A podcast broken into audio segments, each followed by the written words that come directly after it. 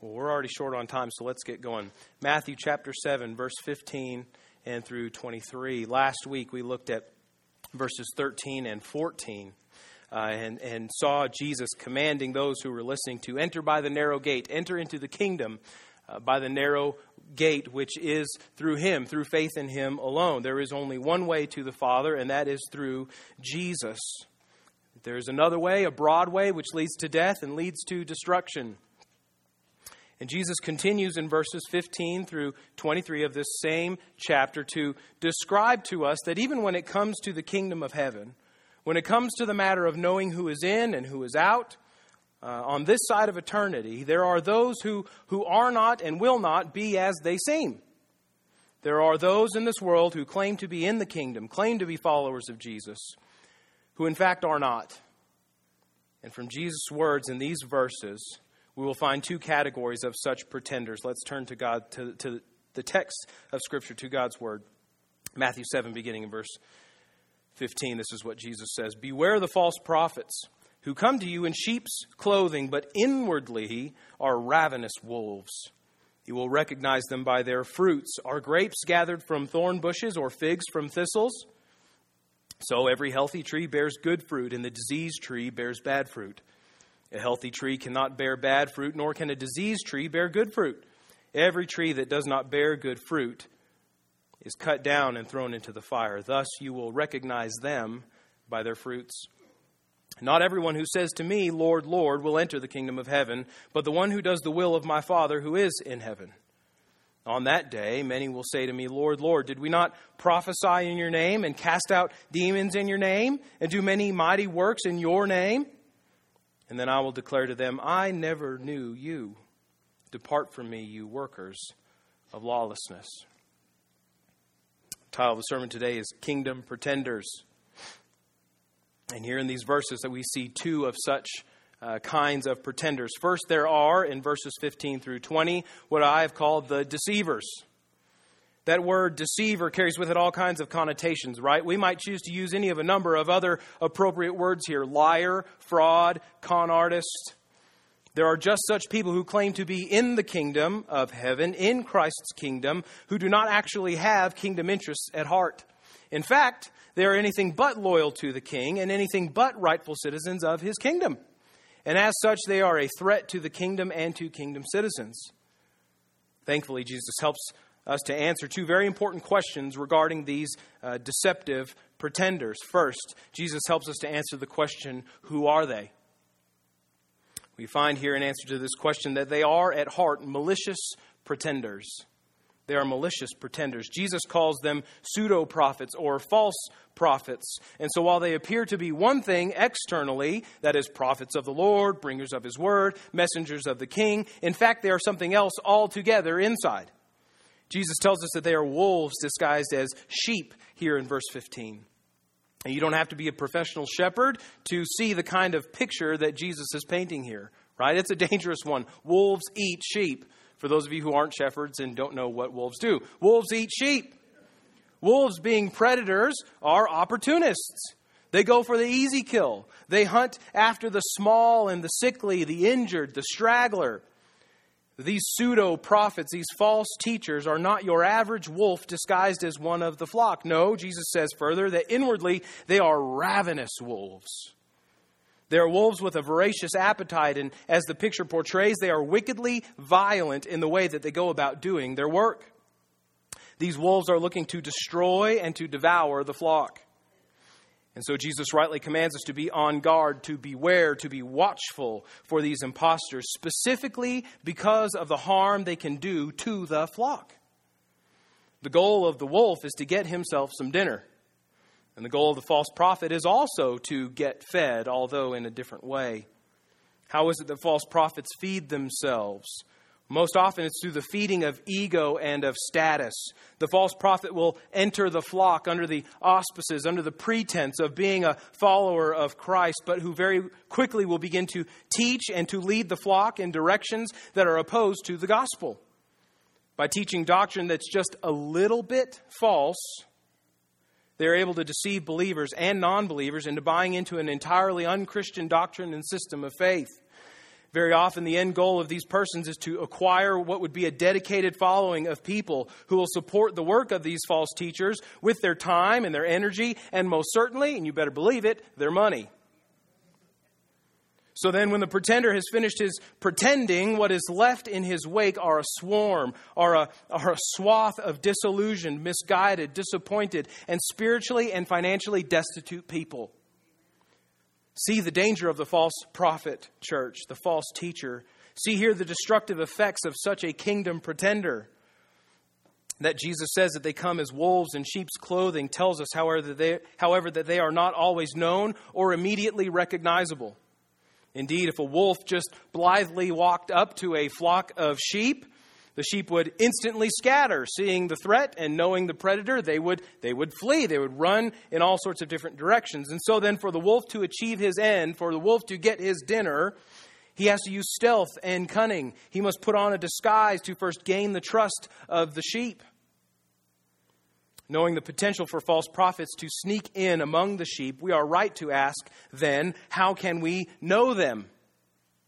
Who are they Jesus asks and answers that question How can we know them? And he's good to answer this question for us as well. Jesus says that the way to discern the false prophet is by observing their actions and their manner of life. Christ uses this phrase in verses 16 and 20. He says, You shall know them by their fruit. He uses this phrase twice for emphasis to show that it is the conduct and the outworking of a person's life that enable us to discern their character, to discern their intent. In between these parallel statements in verses 16 and verse 20, there's an illustration from agriculture to explain what Jesus means. He asks in verse 16 a question that we all know the answer to, a rhetorical question Are grapes gathered from thorn bushes? Are figs gathered from thistles? We know, of course, that the answer is no. You don't get grapes from thorn bushes. You don't gather figs from thistles. Thorn bushes make thorns, and thistles grow prickly, pokey, painful things. And in the same way, we find that in verses 17 and 18, that a good tree bears good fruit, and a rotten tree, a diseased tree, bears diseased fruit, and never the other way around. A tree may appear healthy, but if after several years it never produces fruit, then it's not a healthy tree. We have an apricot tree in our backyard right now that in the middle of the summer has no evidence that it is going to produce any apricots for us. But it's full of leaves and it's growing like mad, and I'm not sure that it's really a healthy tree. Likewise, a diseased tree may bear fruit, but it certainly isn't the kind of fruit you would want to eat. In the same way, the true believer and the true prophet or teacher of the kingdom will produce good spiritual fruit that is fitting and complementary to Jesus our King and to his kingdom. What kind of fruit? Well, we can turn just briefly to Galatians 5 22 and 23, which, uh, thanks to a wonderful kids' song I have memorized, right? The fruit of the Spirit, Paul says in Galatians, is love, joy, peace, patience, kindness, goodness, faithfulness, gentleness, and self control. This is the fruit of the Holy Spirit in us through the power of Christ. That is what we should, that's the fruit that we develop in our life. Those things love, joy, peace, patience, kindness, goodness, faithfulness, gentleness, and self control. The fruit of the Spirit is not a banana. Um, that's the song. I'm not going to sing it. On the flip side of that, oh yeah. We don't have time. I had another statement I had to make. On the flip side of that, a false prophet, a malicious pretender, will produce bad spiritual fruit. But then it is, uh, but then it is only by their fruit, only by the results of their living, that we can know them. What's more, they are not true or sincere believers, and thus they are not kingdom citizens. We, should, we, we would say that they have twisted and used the gospel to their destruction. They are lost, they are unsaved, they are destined for hell. Just as a diseased tree, Jesus says, is destined for the fireplace, so also is the false prophet destined to eternal destruction. What is clear here is that we cannot immediately know the hearts of men and women who claim to be citizens of the kingdom. We can't know that immediately. You can't look at someone and immediately know that they are a true believer or they are a false prophet or they are a false convert or they are a true convert, whatever. You, just, you can't know that at first glance. And so to discern someone's heart, we have to reply, we have to rely upon the observation of their lives and the outcome of their works. The outcome of their works will always be evident, Jesus tells us. Unlike false converts, which are people who say they're believers, but they aren't, these false prophets are intentional deceivers.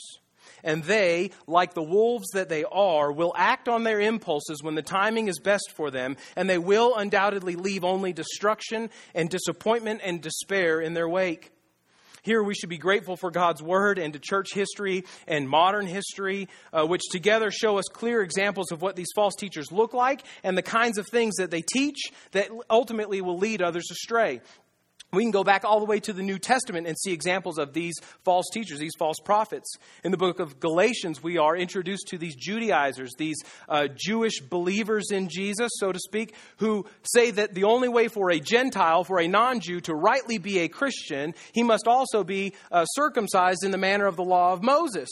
To which Paul says, No, that's absolutely not true. It's not Jesus plus circumcision that saves you, it's just Jesus which Paul says Jesus plus anything equals nothing, but Jesus plus nothing equals everything, right? And we can go to First John and we can read in the letter of First John, uh, uh, the, the apostle there addressing another sort of uh, confusion, or false teaching in the church, which most scholars believe is an early form of Gnosticism, which is based on the Greek word uh, which means to know. And the Gnostics believed that in order to be saved, you had to have some sort of special, mystical, spiritual knowledge that was not readily available in God's word.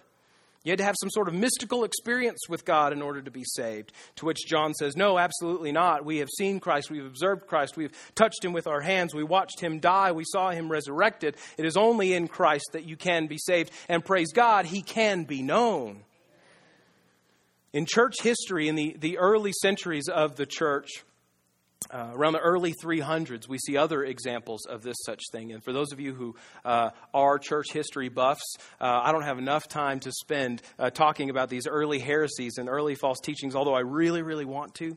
Um, but one of the first to arise uh, during the, the, uh, the, the, time in which Christianity began to flourish in the Roman Empire was the, the result, the, was the fruit of a presbyter, an elder of the church in Alexandria named Arius, Perhaps you've heard of Arianism, one of the earliest controversies and heresies in the early church. Arius taught that Jesus, the Son of God, was not co eternal and co equal with God the Father, but that he was a created being, and as a created being was not fully divine. Very quickly, the church fathers around the Roman Empire got together to decry this heresy, to say, no, absolutely not. We read in the Gospel of John that in the beginning was the Word, and the Word was with God, and the Word was God. He was with God in the beginning. That all things that we see have been created through the Word, who is Christ. That Christ is not created, but has always existed, co equal and co eternal with God the Father and the Holy Spirit. He was followed by a, another man named Apollinarius you all will want to go name your sons that. And, uh, and Apollinarius taught uh, that uh, in Christ were two, uh, two natures, a human nature and a, and, a, and a divine nature, but the human nature uh, was sort of subservient or secondary to the divine nature, that the human body that Jesus had was kind of like a robot controlled by a divine mind inside of Jesus' head. And the church again quickly got together and said, no, that's not the case. In Christ, we have have God taking on flesh. He is fully God and fully man. He is 100% God and 100% man. And I know that that doesn't make sense because that's 200%, but that's what Scripture teaches, right? It's called the hypostatic union. And, uh, and a Christian rapper named Shai Linne, who I really like, I don't care if you don't like rap, that's fine, whatever. But Shai Linne, who's a, who's a great Christian hip hop artist, has actually written a rap song called The Hypostatic Union. It's on an album called. Um, lyrical theology, and I love it. So go on Spotify, listen to Shai Linne. It's good stuff. It's good. If you like rap and you like theology, you'll like Shai Linne, okay? But he even raps about the hypostatic union. So even there in, in modern day, uh, the importance of teaching right doctrine, even through hip hop hip hop music. Praise God. Okay. So in the New Testament, we have examples of false teachers of, of uh, false uh, prophets who are trying to lead other people astray. In church history, we have uh, these two early examples of Arius and Apollinarius, and, uh, and I wish we could go into more, uh, but we don't have time. We also have modern examples of such false teachers.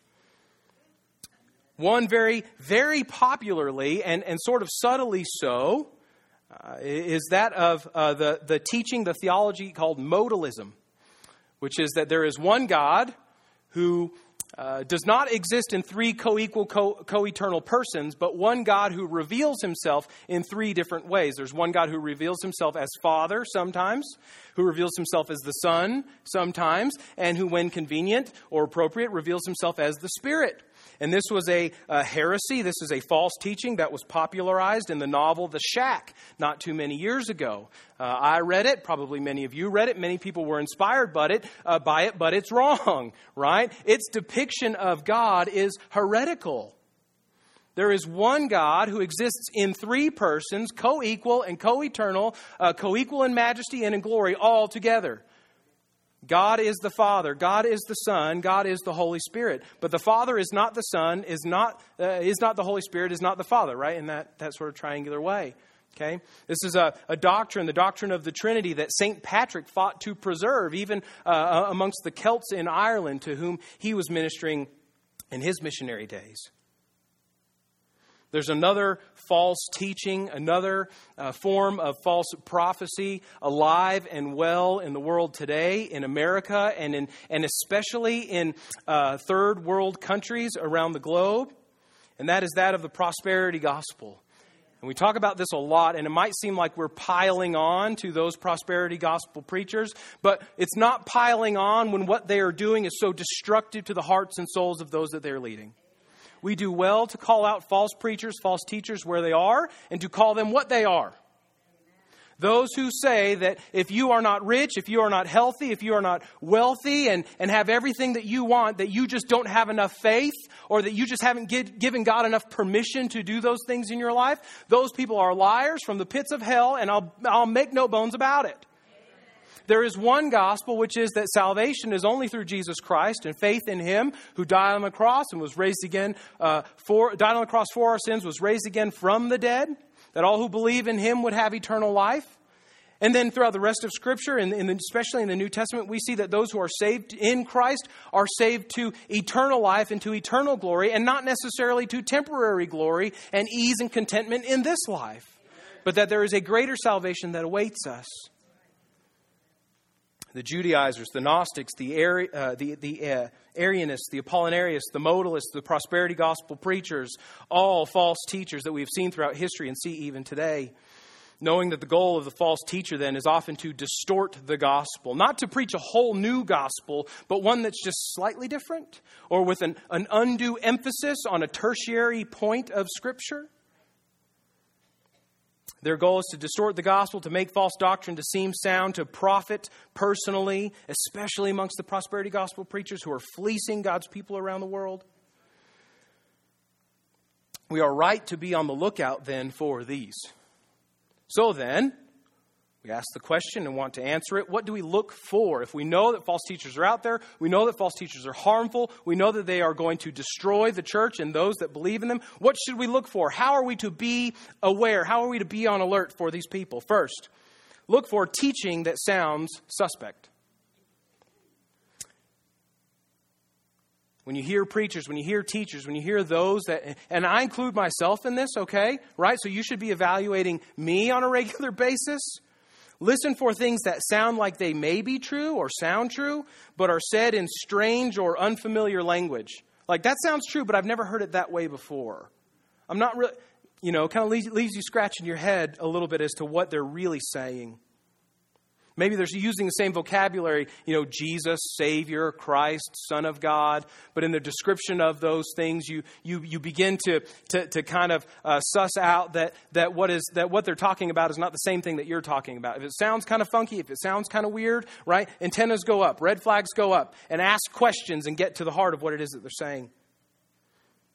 In order to do that, I, I, would suggest looking for two things in particular, and not just these two, but these are two good places to start. When you hear teaching that sounds suspect, follow up in conversation with those people or by doing your research in order to discern specifically their doctrine of Christ and their doctrine of salvation. Who do they say that Jesus is, and how do they say men must be saved? Okay? Because in that, in the details of those two things, very, very quickly, you will begin to see whether they are true gospel preachers, gospel teachers, or whether they are heretics, false prophets, those who are seeking to destroy the flock of God. Secondly, how do we what do we look for? We look for discord and dissension surrounding such a person. This is out of order. I'm sorry. This is number 3, but we're going to do it number 2. Okay? Discord and dissension surrounding such a person. When somebody comes into the, into the flock that looks a little bit suspect, that's teaching some strange things, uh, ask yourself and ask of this person does this person have a history of conflict or a history of leaving churches over issues of teaching? Is there a pattern of this person going to a church and, and, and, likely a church of like faith and order, right? So, does this person have a, a history of leaving conservative evangelical churches over issues of teaching? Churches through whom, uh, to whom we have no conflict in teaching? Are they leaving other Baptist churches over, over what they say is false teaching? And there's just this pattern of it. And everywhere that they go, there's, there's, uh, uh, everywhere they go, there's some sort of problem with what's being taught or what's being preached. It's not exactly what they think the gospel is, when, um, when in fact the, the church that they're at or the churches that they've left have no issues with the gospel whatsoever. Look for when they show up into a body, a new person that shows up randomly if a person shows up next week and, and all of a sudden there is immediate discord, dissension, questioning uh, of this person, of their intents, uh, if there's immediately like a faction of the church that is following this person and is at conflict with another faction of the church, antennas go up, red flags go up. Right? If we are all united in the Spirit of Christ, then one person coming in ought not cause so much dissension so quickly. And so if they do, be on guard, be aware. Thirdly, patterns of selfish behavior. This is actually secondly on your outline, but it's thirdly in mine. Patterns of selfish behavior. Persons who come in from seemingly nowhere and very quickly gain a devoted following, very quickly want to design and create ministries out of nothing that revolve all around them and depend only upon them, right? Watch out for those. Probably a, a, laundry list of things that I could say to look out for, but I think that these are the three that are most important. Look for teaching that sounds suspect, discord and dissension surrounding this person, patterns of selfish behavior among especially new people and even people who have been around for a while. Sometimes wolves will take their time to make themselves known. So, what does this mean for us today? Well, we've already gotten to very practical aspects, but, but if I could sum it up this way, I would say it this way. First, when it comes to deceivers, to those who are entering into the flock to deceive God's people, first, know God's word. Be in God's word, know it, and use it to be watchful of wolves. I've uh, used the, the example, the illustration many times of when uh, I worked a lot in retail as a kid in high school and in, and in college and did a lot of cash handling. And, uh, and you always want to be on guard against counterfeit bills. Usually they're very large. Um, but what you do to learn a counterfeit or learn to spot a counterfeit is not to study all the various forms of counterfeiting, right? But to know the real thing to know the, the standard uh, that a $100 bill is supposed to fulfill for it to be authentic, right? You look for the kind of paper that it's made of and the, the, the, coloring on the bill and, and other things that are placed within it. You know the real thing, and in knowing the real thing, you're able to spot the fake thing. So know God's word and use it as your primary tool to be watchful of wolves. Then, when they are known, when a wolf makes himself or herself apparent in the flock, immediately have nothing to do with them. You might say, well, Pastor, that's not very gracious. Well, neither is their desire to come in and devour the flock of God. Have nothing to do with them. When they show themselves their true nature, which is wolves, which is a predator, which is that which, which seeks to, to destroy the unity of the Spirit and the bond of peace among the body, immediately when they are known, have nothing to do with them because they want nothing to do with the gospel. But second, among these types of pretenders Jesus describes, there are those that I've called the self deceived in verses 21 through 23. Jesus says, Not everyone who says to me, Lord, Lord, will enter the kingdom of heaven, but the one who does the will of my Father who is in heaven. On that day, many will say to me, Lord, Lord, did we not prophesy in your name? Do we not cast out demons in your name? Do we not do mighty works in your name? And I will declare to them, I never knew you. Depart from me, you workers of lawlessness. Many scholars, students of the Bible, commentators see verses 21 and, and, through 23 as an extension of verses 15 through 20. That is, they, they think it is further describing the false teachers and what will happen to them on the day of judgment. And while I agree that there are aspects of the two kinds of pretenders that overlap here, I do see a distinction in the kind of pretender that Jesus is describing. The self deceived, or we might call the false convert, in contrast to the false prophet genuinely thinks he is a citizen of Christ's kingdom, when in fact he has missed the kingdom altogether. In order to understand what the self deceived person looks like, let us turn to uh, the text and to what Jesus says here. Now, let me say at this point uh, not all those who are self deceived are deceivers, but I would say that all those who are deceivers are self deceived. Does that make sense? It's like a not not all rectangles are squares, but all squares are rectangles, right? So not all now now you're just more confused. Not all not all who are self-deceived are deceivers. Not all those who are who are thinking wrongly uh, or understanding salvation wrongly are out to destroy the flock of God. But all of those who are out to destroy the flock of God do understand their place in the kingdom wrongly. Okay? So, first, when it comes to being a part of the kingdom, these who are self deceived, we find in verse 21, are seeking to enter the wrong way. They want to enter the kingdom through the wrong door. The assumption of the self deceived person here is that simply by addressing Jesus as Lord, that they will gain in- entrance into the kingdom. But Jesus is explicit when he says that there must be more than just saying, Lord, Lord, to enter into the kingdom. In fact, that which is required is to do the will of the Father, Jesus says. Not everyone who says to me, Lord, Lord, will enter the kingdom, but the one who does the will of my Father who is in heaven. It is doing the will of the Father that merits entry into the kingdom. This might at first sound to you like Jesus is saying there are things that we need to do, laws that we need to follow, God's mind which must be read in order for us to enter the kingdom. It is true that this phrase, the will of my Father, is used throughout the Gospel of Matthew almost always with an emphasis upon the commands of the Father. For Matthew, who was a Jew, writing to Jews, this might would seem to have the impact of obedience to the law of Moses in the Old Testament. But with the coming of Christ, we know that the law has been fulfilled. Jesus himself says as much. And Jesus proves himself greater even than the law. So, thus, it is not obedience to the law that is the will of the Father for us, but it's obedience to Christ which is required. Jesus gives us a really great description of what the Father's will, not even description, just explanation. This is what the wills the Father, uh, the will of the Father is. In John 6, 38 and 40, he says, For I have come down from heaven not to do my own will, but the will of him who sent me. And this is the will of him who sent me, that I should lose nothing of all that he has given me, but raise it up on the last day. He's speaking about the security of the believer, those that are uh, saved, right, and, and their eventual resurrection.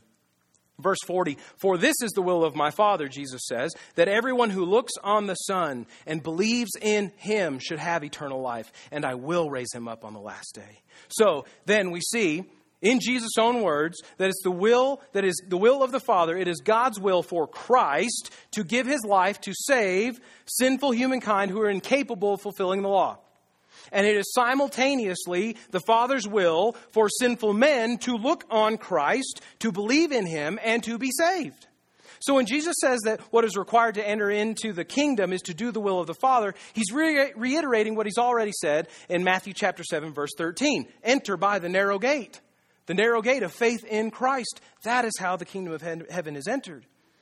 But the self deceived person, the false convert, assumes that by merely professing to be a Christian, by merely having a respect for God and accepting the historical facts of Christianity, and by living generally moral lives, can they enter the kingdom.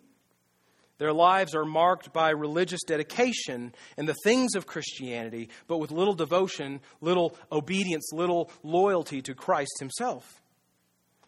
As a result of their attempt to enter the kingdom the wrong way, we see that what Jesus says uh, of them that rather than saving them, their religion ultimately condemns them.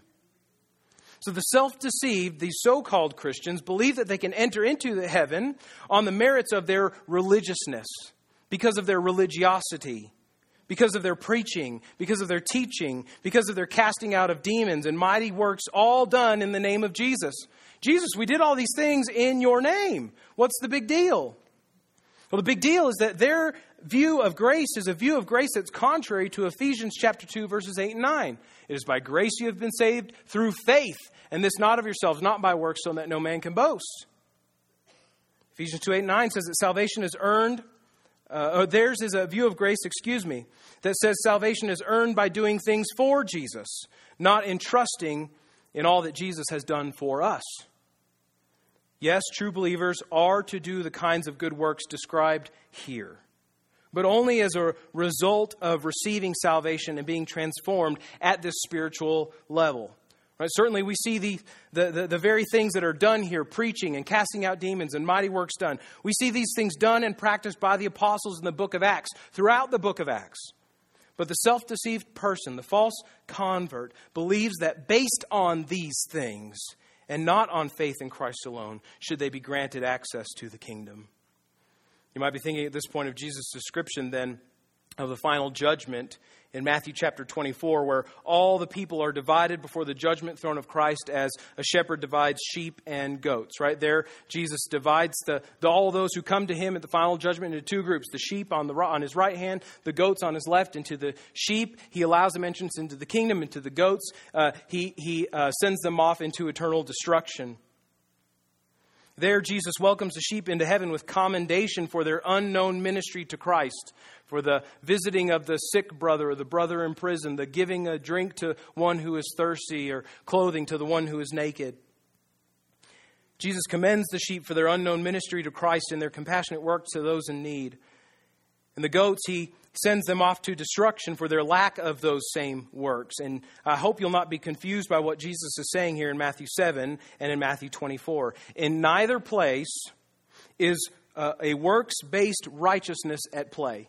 In neither place is Jesus saying, do good works so you can enter the kingdom, do bad works, you don't enter the kingdom. And Matthew chapter 7 and Matthew chapter 4 are not in competition or contradiction with one another. When we take a whole gospel approach to the view to, to, the book of Matthew and specifically to Matthew 7 and Matthew 24, taking the whole context of Matthew's gospel uh, in consideration, we must understand the sheep at the final judgment in Matthew 24 to be those who have borne fruit in keeping with faith in Christ and repentance from sin, and Christ like compassion to the needy as a result of that. And so, again, it is full faith and trust in Christ for salvation that comes first. And only after that can we minister in his name. Only after that can we do the kinds of things that kingdom citizens do. The case of the self deceived religious person uh, is a particularly sad one. Because, well intentioned as they are, we see that ultimately, verse 23, their destination is destruction. Christ has stark words for these people at judgment. He says there, I never knew you. Depart from me, you workers of lawlessness. In this statement, we find that what is true, the, the, we find what is the true indicator and cause of salvation. Salvation from sin and entrance into the kingdom is found in knowing and being known by Jesus himself. The word that Jesus uses here when he says, I never knew you, is the Greek word ginosko. And in, in, this, uh, in Greek, this word was used to communicate the idea of relational knowledge. Knowledge that is gained through the process of knowing a person, through direct personal experience as a result of having an intentional and an ongoing relationship with that person. Jesus says, Depart from me. I never had relationship with you. I never knew you through shared experience. You have never entered into a committed relationship with me, and you have no place here. To be known by Christ is to be in relationship with Christ. And in this context, faith and repentance for salvation are seen rightly as aspects of a trusting relationship with Jesus, wherein Christ and the believer are in an ongoing state of knowing and being known by one another. Now, this is uh, in, in short term, what, what we use the short term word of just maturing in the faith this way, walking with Christ, living each day in full submission and dependence upon Christ and the Father for all that we need. The self deceived person, though, substitutes religion for relationship. And in so doing, he sets himself on a path that leads to the same destruction as the false prophet, the same destruction as the denier of Christ. Christ himself calls them what they are workers of lawlessness because they're doing the works of the kingdom without relationship with the king. They're not citizen king, kingdom citizens. And when confronted about this fact, the self deceived person is likely to respond with all sorts of arguments for how they are not lawless, but rather how their morality exceeds so many others by comparison. I'm not that bad. I haven't killed anybody. Not a serial rapist, you know. I don't steal from folks. I've never never robbed a store, never been arrested, never fought with anybody. I'm a good person. What do you mean I'm a worker of lawlessness? And this can be a, a moving argument to us if we re- react to it only emotionally, right? Generally speaking, we, we don't want to see a decent person, even a religious or a moral person, receive punishment from God. We, just, we don't want to see that. Somehow that seems unfair to us. The, the problem in our thinking that way, however, and the, the problem in the thinking of the self deceived person, of the false convert, lies in what we are comparing our morality to. Most often, we want to compare ourselves against ourselves. We compare our actions against those of other humans. I'm no Hitler. I'm no Mussolini. But Scripture shows that the true standard of righteousness is not other men, but God Himself. Romans 3:23 Paul says for all have sinned and fall short of the glory of Barack Obama. No, fall short of the glory of God. It is not man who is the standard, but God who is the standard of holiness. God who is the standard of righteousness. God who is the standard of all morality. And it is that standard of which we have all fallen short. We who know we are sinners, saved only by the grace of God to us through our faith in Jesus, ought to have our hearts broken by the fate of the self deceived.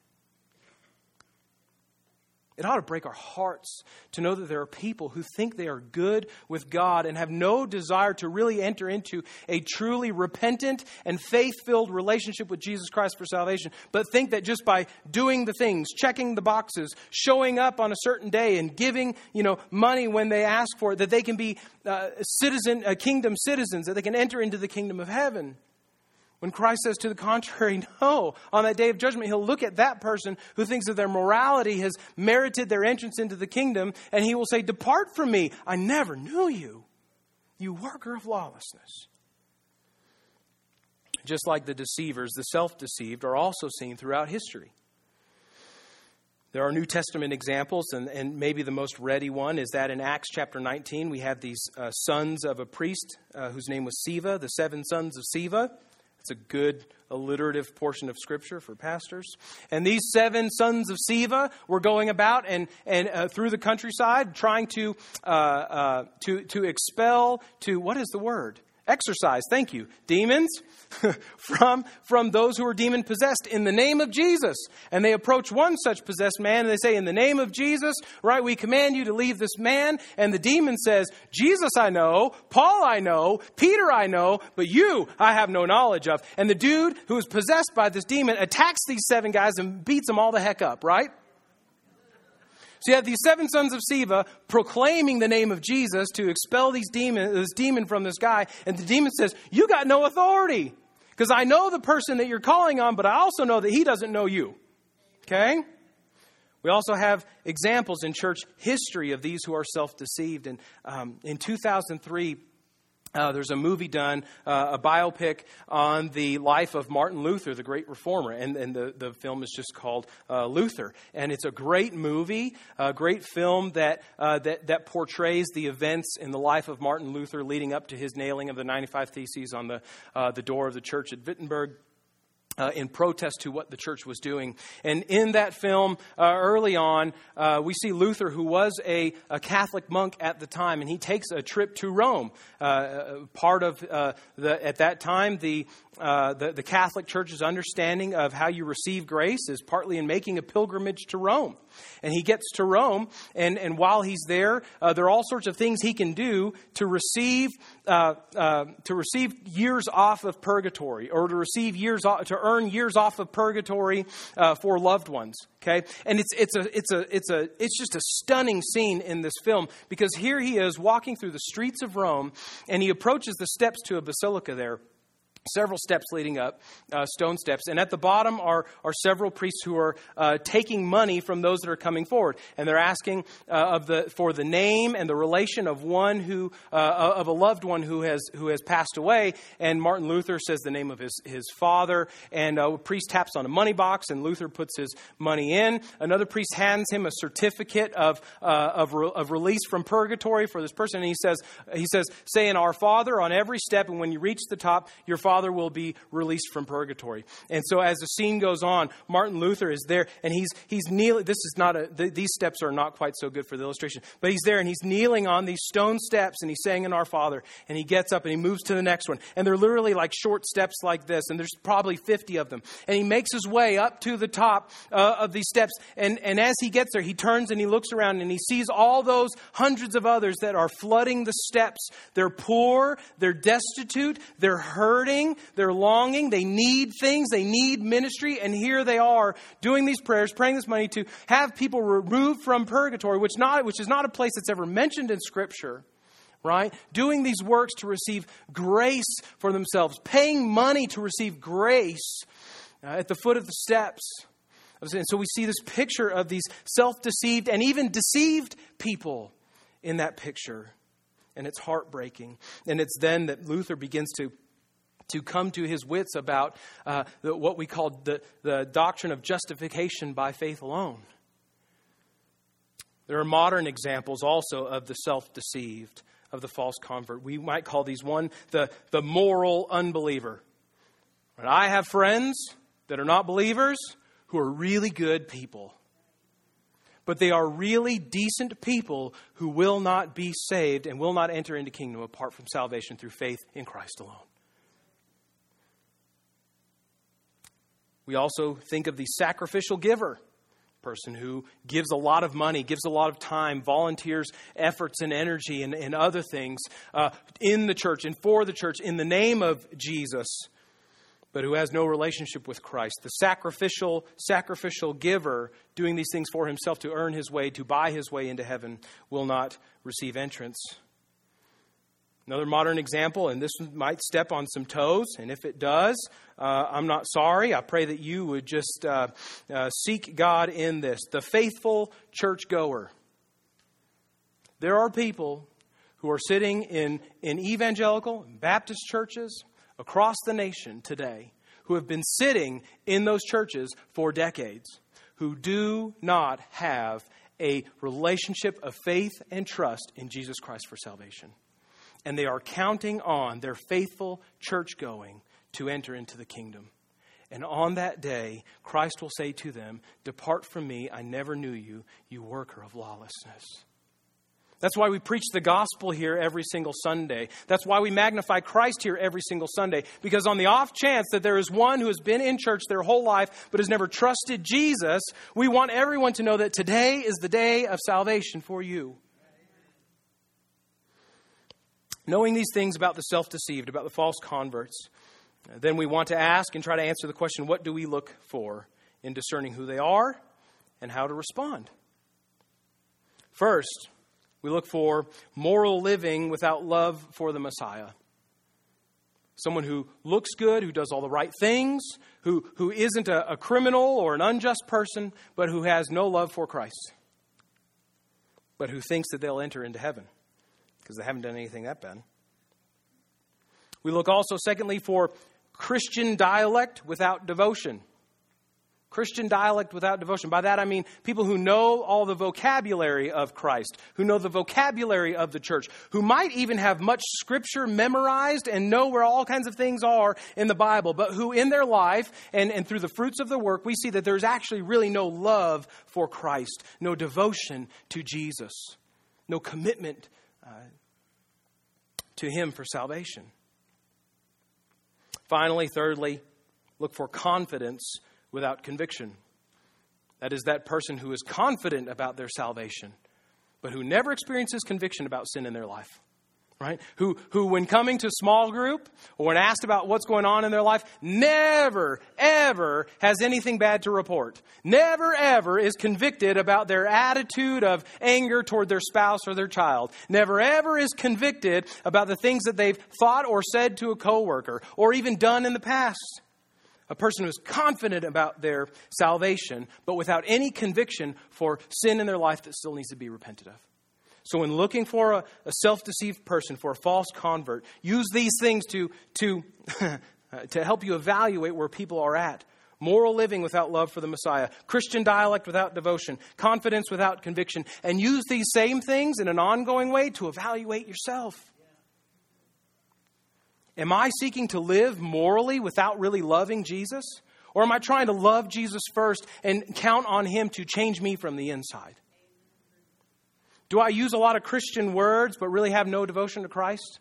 Am I trying to show off my scripture memory or my, my biblical literacy, but without really time spent in the Word, in prayer, counting on God to reveal Himself to me? Am I confident about my salvation, but unwilling to deal with or look at any sin that's in my life? We do well to ask these questions of other people, but we do even better to ask these questions of ourselves. And if you find that you are any one of these things, and you are outside of a relationship with Jesus Christ, faith in Him, His death on the cross for your salvation, His resurrection from the dead, and you are without repentance from your sin, you have not turned from your sin, but you're continuing to walk in it, let today be the day that you first, and for the first time and forevermore, turn from your sin and turn to follow Christ in faith.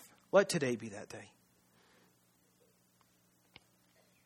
What does this mean for us in the church? What do we do moving forward with this knowledge? What, how does this change how we act?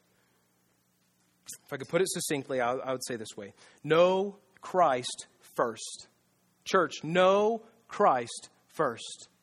By experiential, relational knowledge with Him, by faith in His death and resurrection for your sins, know Christ first. And then, and only then, minister in His name in keeping with Scripture. Know Christ first, and then when you know Him, minister in His name. Because those are good things that we've been called to do, that we've been created to do in Christ Jesus. But those are also things that only Christ can do in us. Okay? And then finally, when you know a person, when you recognize a person who is religiously self deceived, a false convert who thinks they've been doing all the right things the right way forever, don't respond by having nothing to do with them. Rather, respond with truth filled love and the whole gospel. Because these are people who are self deceived and their fate is a sad one because they think it's one thing when in reality it's another. And so when our hearts are broken for them, we respond with, love, with the loving gospel of Jesus Christ, the whole gospel that says salvation and entrance into the kingdom comes only through faith in Jesus and repentance from sin. Today, you might find yourself uh, uh, hopefully encouraged by the words of, of Christ uh, here. Encouraged and equipped to know what to look for in the lives of people you come into contact with. Hopefully, you're encouraged now and better equipped to spot false teachers and false converts and to know how to rightly respond to them. I pray that that's been the case. But today, maybe you are responding to God's word, or what God is doing in you is, is not giving you confidence in your equipping to do these things, but He's giving you conviction of sin in your life. Maybe God is pointing out to you today that you don't know Christ the way that Christ says he must be known. I pray that today you would make you would make today the day of salvation for you. And in a moment, we're going to sing a song of response, and Pastor Bruce and I will be down here to receive you. If you want to know more about how to know Christ, or if you want to place faith in Christ for the first time today, and I pray that you would take the opportunity to do that. Maybe as a believer here, you just need to come to the altar this morning and spend some time in, in prayer that God would work in you the character of Christ in your life and mature you as a believer. So you might better serve his kingdom, work in his kingdom in keeping with Scripture, in keeping with what Christ has called us to do. You want to do that in a better way, in a more faithful way today. Uh, I, I pray that you would take time to pray and ask God to help you do that this morning. And maybe you're understanding or you, you know now that there are people in your life, friends, family members, coworkers, who are not true believers, but who are self deceived. And I hope that your hearts would be broken for them this morning. And that in our time of response, that you would give that time as we're singing to prayer for those people who don't know Christ that you have influence with.